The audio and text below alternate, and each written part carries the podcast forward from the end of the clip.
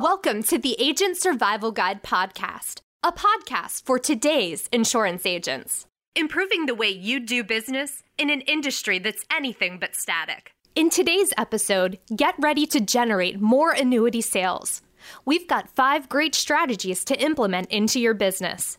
ASG Episode 28 Five Strategies to Boost Your Annuity Sales, written by Roxanne Anderson. As an annuities advisor, you know the sales world isn't kind to those who are passive. If you don't bring your A game, well, then you may not be able to bring home the bacon.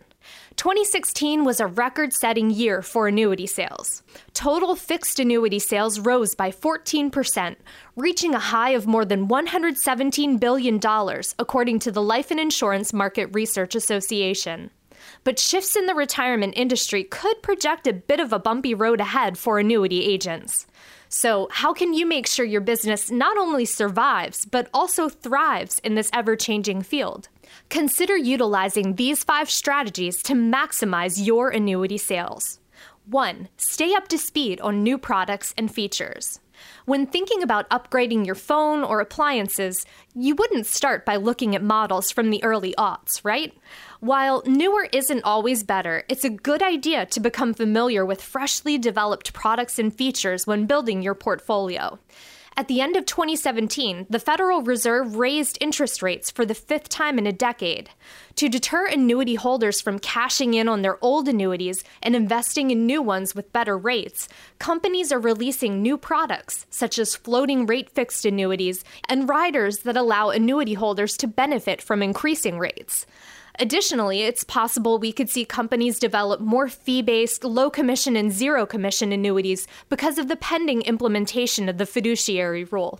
Many see contracting with these type of products as the safest route for selling under its best interest contract exemption. 2. Be mindful of your language. Words can be tiny yet powerful things.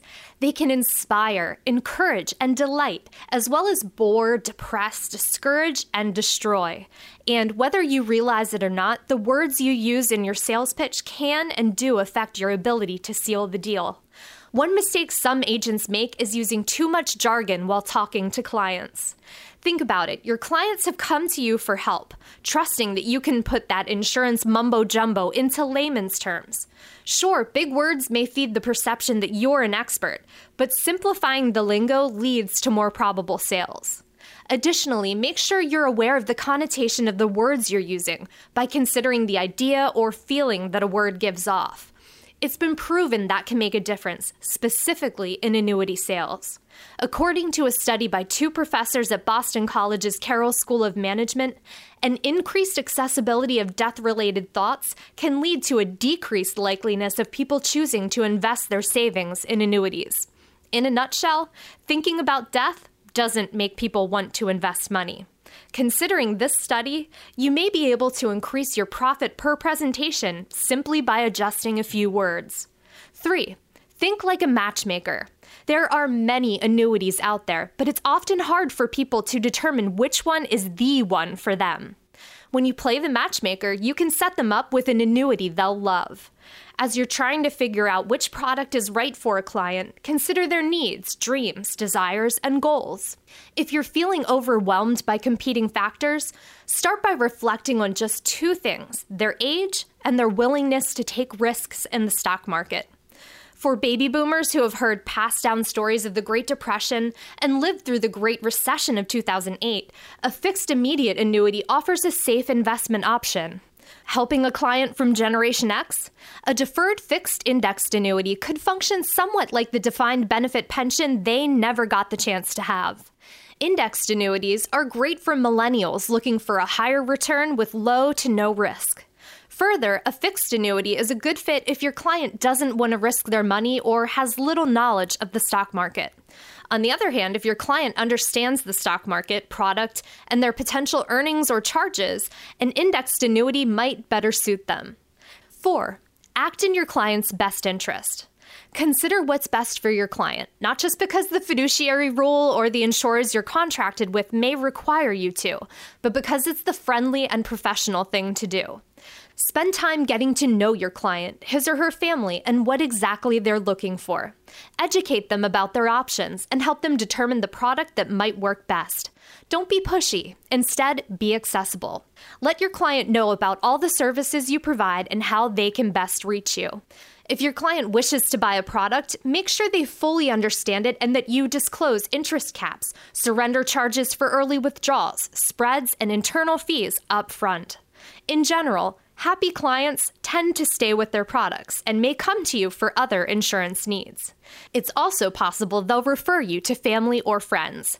And if you're looking to grow your business, what better way than having someone offer a personal testimony on your behalf without you having to put in any extra time or money? 5. Give social media a try. Lastly, if you really want to take your business to the next level, be hip and hop on social media.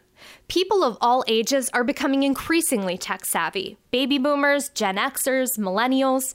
What they see on social media influences everything from what to cook for dinner, where to shop, and who to buy from. Therefore, sites like Facebook, Twitter, and LinkedIn offer you free platforms to get your brand out there and build it. Plus, social networks allow you to forge long lasting relationships with your clients. Merely retweeting their tweet, congratulating them on a career milestone, liking a few of their photos, or writing happy birthday on their wall tells them you truly care and can help you maintain your role as their go to advisor. Bottom line, Things change, but those who adapt remain successful. Adjust to industry changes, stick to a high moral standard, and take advantage of new research, products, and tools to set your path towards success. We mentioned a few statistics in this episode. For the articles those stats came from, check out our show notes. You'll also find a list of related articles and podcast episodes, as well as links to our own social pages. Thanks for listening to this episode of the Agent Survival Guide podcast. If you like what you heard here today, please subscribe to our show. You can do that on Podbean, in iTunes, or on the Apple Podcasts app.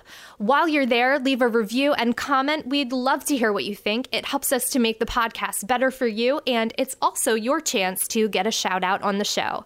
Thanks again for listening. See you next episode.